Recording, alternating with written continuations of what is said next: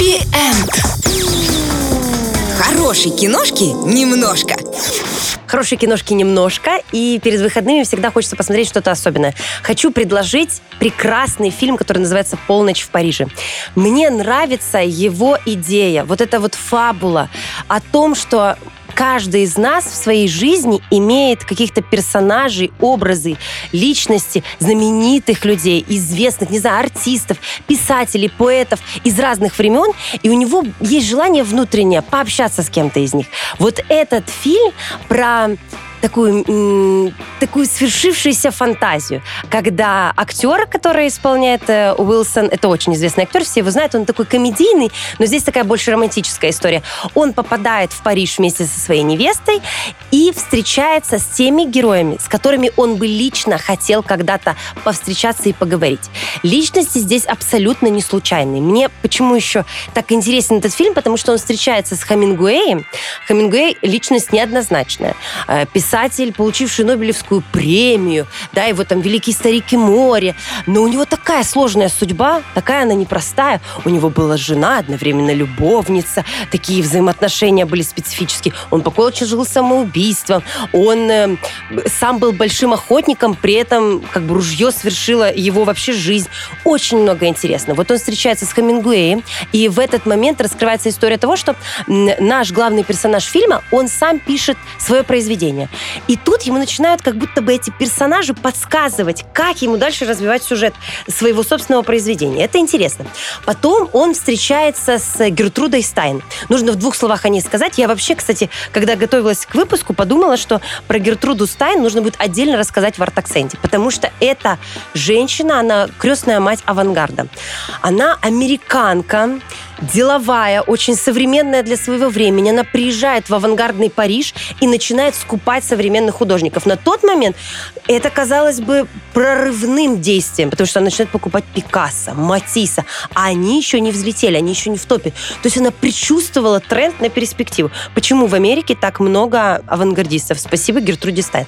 А у нее есть родной брат Лео, вот они вместе приезжают в Европу и начинают скупать произведения искусства, и наш главный герой встречается там и с Гертрудой Стайн. А она была в жизни знакома с Хамингуэем. Не просто знакома. Она направляла в первые этапы Хамингуэя в смысле его писательства. Она ему подсказывала какие-то обороты. Она действительно была отчасти даже каким-то редактором.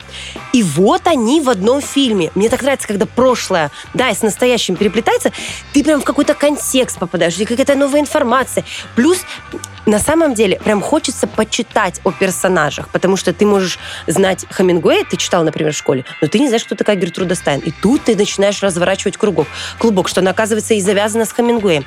Там же, в этом фильме, встречает наш главный герой Фиджеральта, создатель Великого Гэтсби. А это же просто мне кажется, все девочки сходили с ума по этому Гэтсби. Во-первых, само произведение, эти богатые 20-е, эти роскошные вечеринки, бокалы, сам фильм, который вышел с Леонардо Ди Каприо «Великий Гэтсби», ну это же просто шик и блеск. И вот и здесь с ним встречается, и Хамингуэй тоже был знаком. То есть это как бы он попадает в великую, классную, самую авангардную, самую крутую тусовку 20-х годов, наш персонаж. Естественно, тут без личной истории никуда не обходится, потому что мы еще наблюдаем трансформацию его личной жизни. Как она закончится, вы увидите в финале, ну, как, как, к какому выводу он придет. Но это очень интересно, как через прошлое подсвечиваются его личные какие-то проблемы, вопросы к личной жизни. И меня прям это, меня это зацепило, впечатлило. Еще по поводу персонажей. Там есть момент, когда он попадает в кафе-бар, ну, естественно, где собирается богема, а там сидят великие художники, Тулуз Тулуз-Латрек, Эдагар Дега, мой любимый.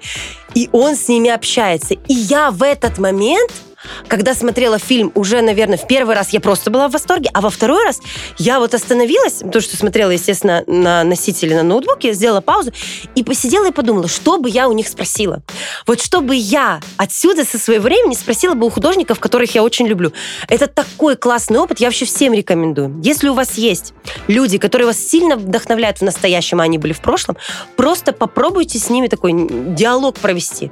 Это так здорово, мне кажется, это так прокачивает, даже во время задавания вопроса уже какой-то ответ начинает прорастать сам по себе. И меня этим фильм впечатлил. Он смешивает прошлое и настоящее, при этом там такой красивый Париж. Но это невозможно. И даже если вы когда-то были в Париже, вы смотрите по другим ракурсам. Там подсъемка красивая. Фильм создал и сценарий написал, и режиссировал Вуди Аллен. А у него искрометное чувство юмора, у него вкус, ракурсы. Это все так классно подано. В общем, фильм 11 года э, прекрасно выглядит и сейчас, в 23 году. Всем рекомендую. «Полночь в Париже». Искусство, Париж, прошлое, настоящее и разговоры по душам.